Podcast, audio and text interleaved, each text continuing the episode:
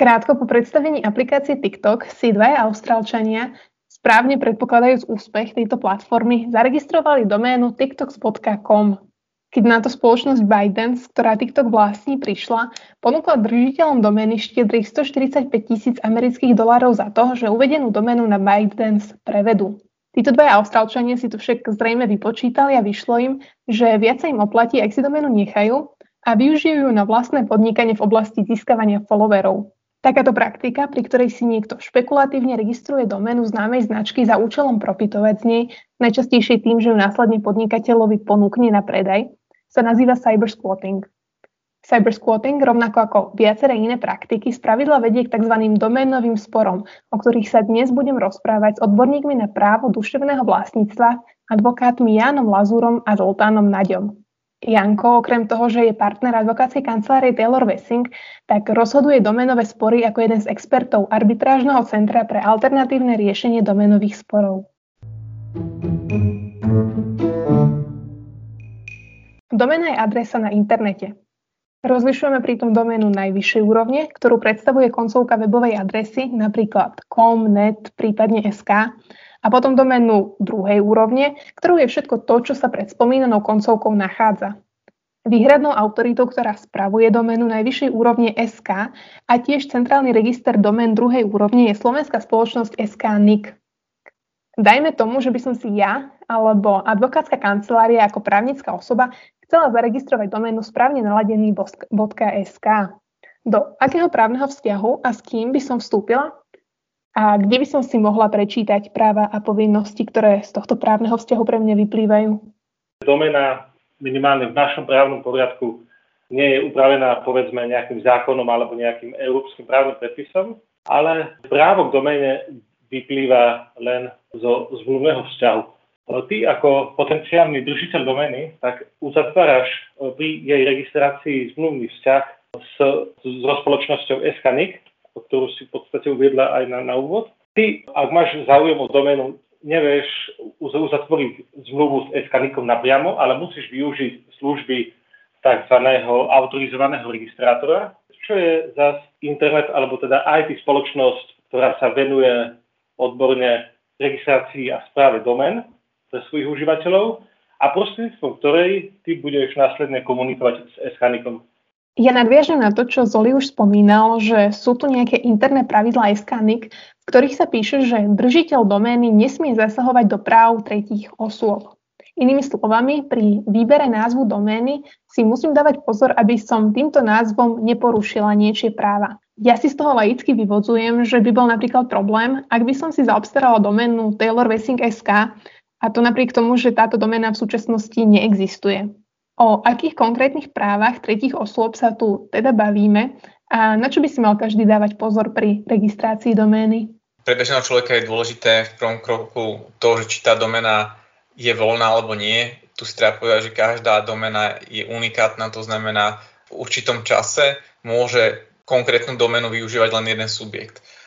V tomto prípade, keď sa bavíme o tom, aké práva môžu mať tretie strany a ktoré môžu svojím spôsobom mať silnejšie právo k tej domene, ktorá ešte nebola zaregistrovaná, ale ktorú som si stihol zaregistrovať ja, tak ide v podstate najmä o práva, ktoré vyplývajú z ochranných známok, ktoré majú registrované tretie strany, ale takisto aj o práva z obchodného mena alebo aj práva na ochranu osobnosti, prípadne aj ďalšie tzv. chránené označenia, ktoré môžu mať práva k danej domene. To znamená, že keď ja si zaregistrujem domenu, ktorú som chcel, môže sa stať, že niekto následne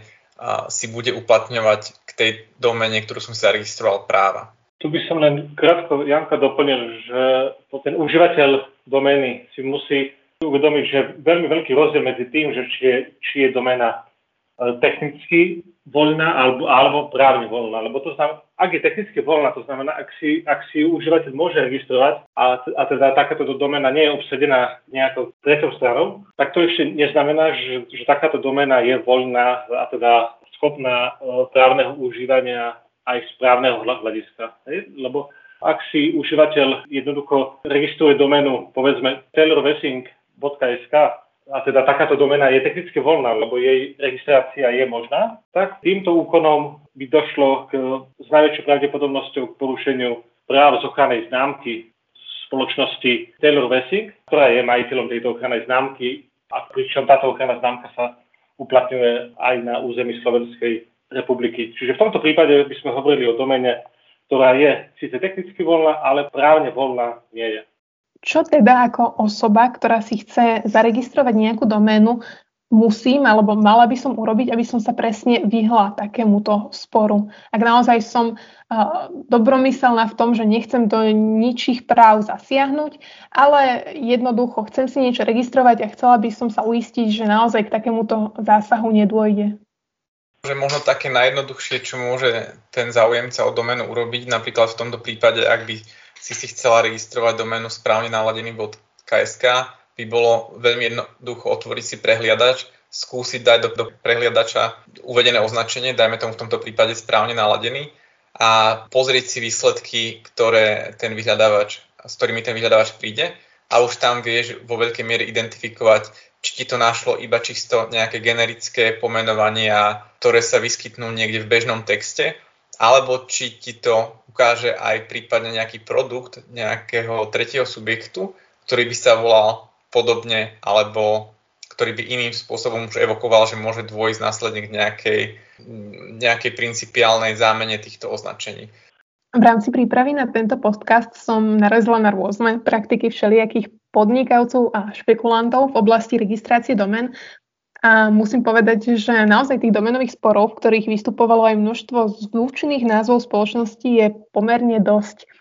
Skúsme si teda zhrnúť, s akým najčastejším protiprávnym konaním sa v oblasti domén v praxi možno stretnúť. V reakcii na to otázku mohol čerpať z rozhodnutí, ktoré sme či už aktívne som rozhodoval ja v rámci arbitrážneho centra pre alternatívne riešenie domenových sporov, alebo ktorí rozhodovali ostatní experti centra. Prípadne by sme mohli vychádzať aj z rozhodovaní všeobecných súdov na Slovensku, ktoré sa venovali domenovým menám a tam je potrebné poukázať napríklad na často na spory a domenové spory, ktoré vzniknú z toho, že a, dajme tomu lokálny predajca alebo distribútor nejakých farmaceutických produktov chce získať čo najviac návštevníkov svojej webovej stránky, ktorú si umiestnila niektorú z domén a do názvu tejto domény alebo do kmeňa názvu tejto domény vloží názov nejakého známeho farmaceutika alebo známeho lieku, ktorý má prilákať záujemcov na jeho webshop a často sa stane, že práve tento liek alebo to farmaceutikum, ktoré je v označení tej domény, sa vôbec ani nenachádza v ponuke produktov, ktoré sú uvedené alebo ponúkam v rámci daného e-shopu, ale je tam len nejaký prípad, nejaký odkaz, že v budúcnosti budeme predávať aj tento produkt a podobné označenia, tak to sú jedné z typov porušení, ktoré v praxi vidíme. Či už ide o ten klasický cybersquatting, kde si zaregistrujem doménu vyslovene s cieľom, aby som ju následne ponúkal majiteľovi danej značky. To znamená, ak by som si dnes chcel zaregistrovať doménu napríklad, ak by ešte nebola zaregistrovaná netflix.sk alebo hbo.sk, bol by som dostatočne rýchly Získal by som tú doménu, vyslovene by som ju registroval len s úmyslom, aby som následne kontaktoval či už Netflix alebo HBO, aby som im dal ponuku, pozrite sa, mám doménu na Slovensku netflix.sk,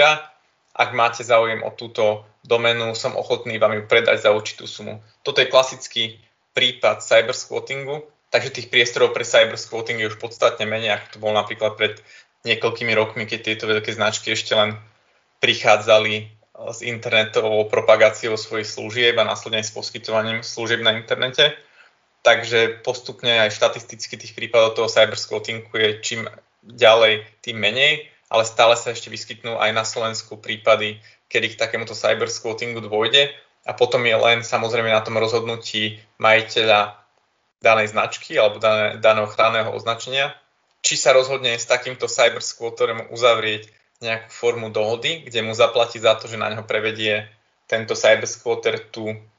cieľovú domenu,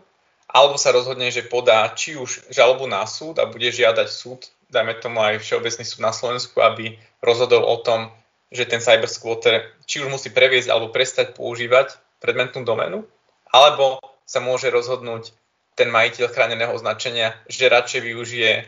spôsob riešenia takéhoto sporu cez ADR konanie a následne by teda poslal návrh na arbitrážne centrum, ktoré som už spomínala, kde fungujeme ako experti, ktorí rozhodujú tieto spory. A v rámci tohto ADR konania môže dosiahnuť práve či už získanie takejto domeny od Cybersquattera, alebo rozhodnutie o tom, že SKNIC následne na základe rozhodnutia experta zrušil tú doménu, o ktorú by sa v danom prípade jednalo. Potom môžeme si ešte krátko spomenúť aj tzv. blokačné registrácie, keď v nejakom konkurenčnom súboji si konkurent zaregistruje značku alebo teda doménu, ktorá označuje produkt je jeho priamého konkurenta a to práve za, za tým účelom, aby si takú doménu nemohol tento jeho konkurent zaregistrovať. Nakoľko, ako sme si spomenuli na začiatku, tak domény sú unikátne a a môžu sa registrovať len pre jednu osobu, a ktorá je následne ich majiteľom. Jeden z takých bizarných prípadov, ktorý vznikol, bol, keď si zaregistrovala jedna fyzická osoba domenu, ktorá sa volala peta.org a namiesto označenia známej organizácie, ktorá sa venuje ochrane práv zvierat, ktorá sa volá People for the Ethical Treatment of Animals, tak pod tým označení PETA svojím spôsobom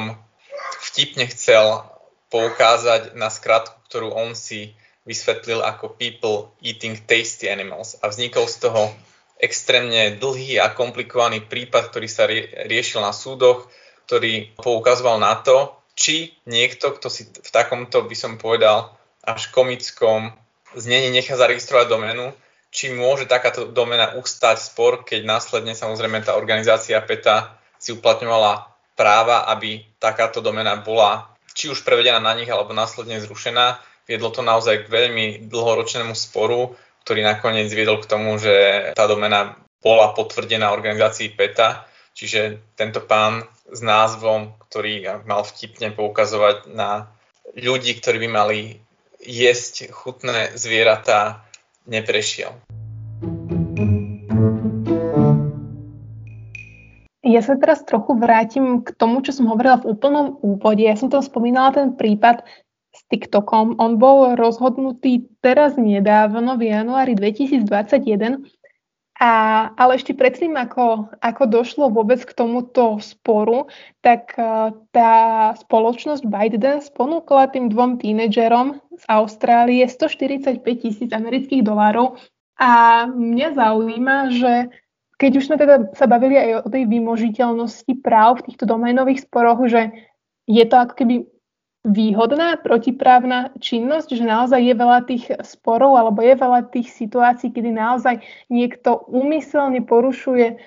porušuje cudzie práva registráciou domény, aby, aby na tom ťažil s takouto vidinou, že veď mu to prejde? V tomto prípade samozrejme aj tú ponuku, ktorú si ty spomenula od tejto spoločnosti ByteDance, ja ju považujem za veľmi štedrú a v praxi je to už čím ďalej tým menej časté, aby tí držiteľia ochranných známok a držiteľia práv k tomu chránenému označeniu ponúkali akékoľvek sumy týmto cybersquatterom, naozaj nevieme detaily tohto prípadu, ale ak ide o veľmi špecifickú doménu, kde má ten držiteľ chráneného označenia extrémny záujem na tom, aby tú doménu získal čo najskôr, lebo v opačnom prípade by mu hrozila, dajme tomu, nejaká vyššia ekonomická škoda, tak takéto individuálne prípady môžu viesť k tomu, že dajú tú ponuku. Lebo ako vravím, že už aj tá suma, ktorá sa ráta v 100 tisícoch dolárov alebo v 10 tisícoch dolárov je extrémne štedrá, extrémne netradičná. Praxi je však oveľa častejšie, že tí držiteľia tých chránených označení takéto ponuky nedávajú a často radšej volia cestu uplatňovania si svojich práv, či už cez ADR konanie, alebo cez všeobecné súdy a radšej do toho investujú svoj, svoje peniaze a peniaze aj do svojich právnikov, aby tie domény, o ktoré majú záujem, získali, respektíve aby zabranili cybersquatterom ďalej takéto domény používať. V praxi môžem povedať, že sme napríklad videli zmenu možno aj prístupu tých cybersquatterov v poslednej dobe a to tak, že namiesto toho, aby požadovali obrovské sumy peňazí, tak skôr si zaregistrujú tie domény, ktoré v podstate následne ponúkajú majiteľom tých chránených označení a tých značiek, ktoré by o tie domény mohli mať záujem a tú cenu nastavia relatívne nízko. Dajme tomu, že budú ponúkať určitú doménu za 1000 eur, pričom ciele nevychádzajú z takej ceny, ktorá je nižšia ako náklady, ktoré by mohol, mala tá značka alebo ten majiteľ toho chráneného označenia v prípade, ak by sa rozhodla takéto svoje právo uplatňovať či už cestou súdnou alebo cestou spomínaného ADR konania. A tam sa spoliehajú na to, že v prípade, ak by ten majiteľ chráneného označenia naozaj tú domenu chcel, tak on si potom musí uvedomiť, či radšej zaplatí 1000 eur cybersquatterovi a bude tú domenu mať v podstate rýchlo, alebo teoreticky vynaloží ešte vyššie poplatky spojené s uplatňovaním práv k danej domene. Bude to trvať nejaký čas a samozrejme na konci dňa ho to bude stať viac ako tých 1000 eur. Čo sme ešte v podstate na Slovensku videli, a je to hlavne praktika, ktorá bola využívaná možno viac v minulosti ako teraz, keď registrátori, ktorí prichádzali na slovenský trh, tak niektorí veľmi by som povedal kreatívne si zaregistrovali veľké množstvo niekedy aj generických označení, u ktorých predpokladali, že niekto bude mať v budúcnosti o nich záujem a tie označenia následne ponúkali za vyššiu cenu, ako by bola bežná cena registrovania domény. To znamená, že tam počítali s nejakým svojim dodatočným ziskom za to, že takéto generické označenia následne predali tým záujemcom. Tu sa naozaj skôr bavíme o generických slovách, ktoré môžu mať nejakú hodnotu, dajme tomu pre prevádzkovateľov nejakých naučných blogov alebo nejakých e-shopov zameraných, dajme tomu na športové potreby, zahranické potreby a takéto generické názvy. Aj takúto praktiku môžeme do určitej miery považovať za, nepovedal by som, že a priori protiprávne konanie, ale také konanie, kde niektorí zo subjektov, v tomto prípade tí konkrétni registrátori mali záujem nejakým spôsobom zarobiť na veľkom množstve registrácií generických názvov. Vy ste už o tom začali rozprávať. Ja sa k tomu teda teraz dostanem trochu bližšie už na záver nášho podcastu. Aký je teda presne ten proces uh, uplatňovania ochrany tých práv, ktoré, uh, ktoré súvisia s, re- s registráciou domén v prípade, že by si niekto naozaj zaregistroval tú doménu SK? Ako by sme sa proti tomu mohli ako kancelária brániť? Už ste spomínali aj to ADR. Neviem, či sme tu už vysvetlili, čo to presne znamená, tak uh, možno to skúste trochu bližšie vysvetliť. Samozrejme v prvom kroku to najjednoduchšie a najlasnejšie riešenie je, že nájdeme si, identifikujeme si majiteľa danej domény a pošleme mu v podstate výzvu na to, aby od používania takejto domény upustil a buď následne, aby ju previedol na nás, alebo aby ju prestal používať. Ak by tá odpoveď buď neprišla žiadna, alebo by bola odpoveď v tom zmysle, že daný držiteľ domény by odmietal prestať s používaním takejto domény, Následne by sme si museli sme sa rozhodnúť, že či ideme cestou všeobecného súdnictva a podávali by sme či už najprv návrh na vydanie odkladného opatrenia a prípadne následne žalobu na súd, kde by sme žiadali súd, aby došlo či už k zrušeniu alebo k prevodu tejto domény na nás ako na kanceláriu. To by bola jedna alternatíva. Alebo druhá alternatíva by bola taká, že by sme mohli podať návrh na to spomínané ADR konanie, ktorý má výhodu najmä v tom, že ide o veľmi rýchly spôsob a efektívny toho, ako by sme mohli vyriešiť my ten domenový spor, ktorý nám vznikol. Tu treba však zároveň povedať, že ADR nám nemá určité špecifika a to najmä v tom, že čo môžeme žiadať. V tom ADR konaní môžeme žiadať naozaj v zásade len dve veci a to, aby tá protistrana či už upustila od používania danej domeny, alebo aby daná domena bola prevedená na nás. Nemôžeme si preto v tomto konaní uplatňovať akékoľvek peňažné nároky, to znamená, nemôžeme žiadať ani náhradu trov konania, ktoré nám z toho vzniklo, vznikli, ani náhradu trov právneho zastúpenia, ktoré by sme v tomto prípade mali, alebo či už nejakú náhradu nemajetkovej újmy v peniazoch. Nič takéto v podstate v tom ADR konaní nemôžeme žiadať, ale môžeme dosiahnuť naozaj veľmi rýchle vyriešenie toho domenového sporu, ktorý nám vznikol. Čiže ak by sme boli spokojní s tým, že chceme získať späť tú domenu taylorracing.sk alebo chceme zabrániť, aby ju ten tretí subjekt používal, tak určite dáva najväčší zmysel ísť cez ADR konanie. By sme podali žalobu na súd. Samozrejme, súdne konanie na Slovensku, ten predpoklad toho, že to bude trvať dlho, je veľmi pravdepodobný. Čiže tam ide naozaj o to, či má pre nás zmysel ísť cestou všeobecných súdov a či má zmysel čakať na to právoplatné rozhodnutie niekoľko rokov, a zvážiť si tie časové a finančné náklady, ktoré by sme do toho investovali. V takýchto situáciách naozaj možno už väčšina domenových sporov fakticky končí na tom ADR konaní a to už je, či už ide o ADR konania, ktoré sa týkajú domény SK, ktoré by sa riešili tu na Slovensku alebo aj v iných krajinách a iných jurisdikciách. Často ide tým majiteľom chránených označení o to, aby čo najrychlejšie zabranili ďalšiemu porušovaniu ich práv skrz takúto spornú doménu respektíve aby čo najskôr zabezpečili, aby bola na nich tá domena prevedená. V takejto situácii je pre nich naozaj vo veľkej väčšine prípadov oveľa efektívnejšie a rýchlejšie ísť cestou ADR konania, ktoré, ako som spomínal, je rýchle a na konci dňa je tzv. samovykonateľné. To znamená, že ja nemusím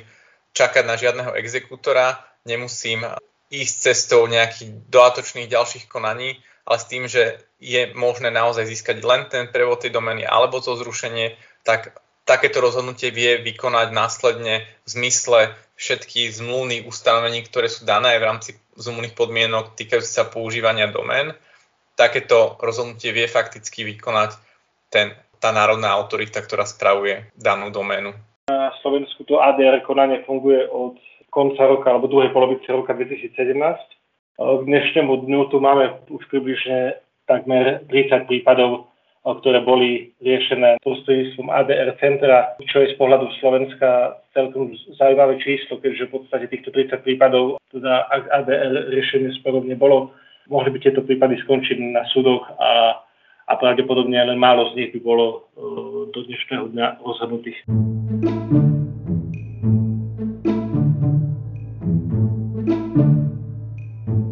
Tomto diele podcastu som sa rozprávala s odborníkmi na právo duševného vlastníctva Jánom Lazúrom a Zoltánom Naďom o sporoch, ktoré vznikajú v súvislosti s registráciou domén. Dúfame, že sa vám táto epizóda páčila a ako vždy nám môžete napísať na našich sociálnych sieťach, ak vám k téme napadnú nejaké otázky. Ďakujeme, že nás počúvate.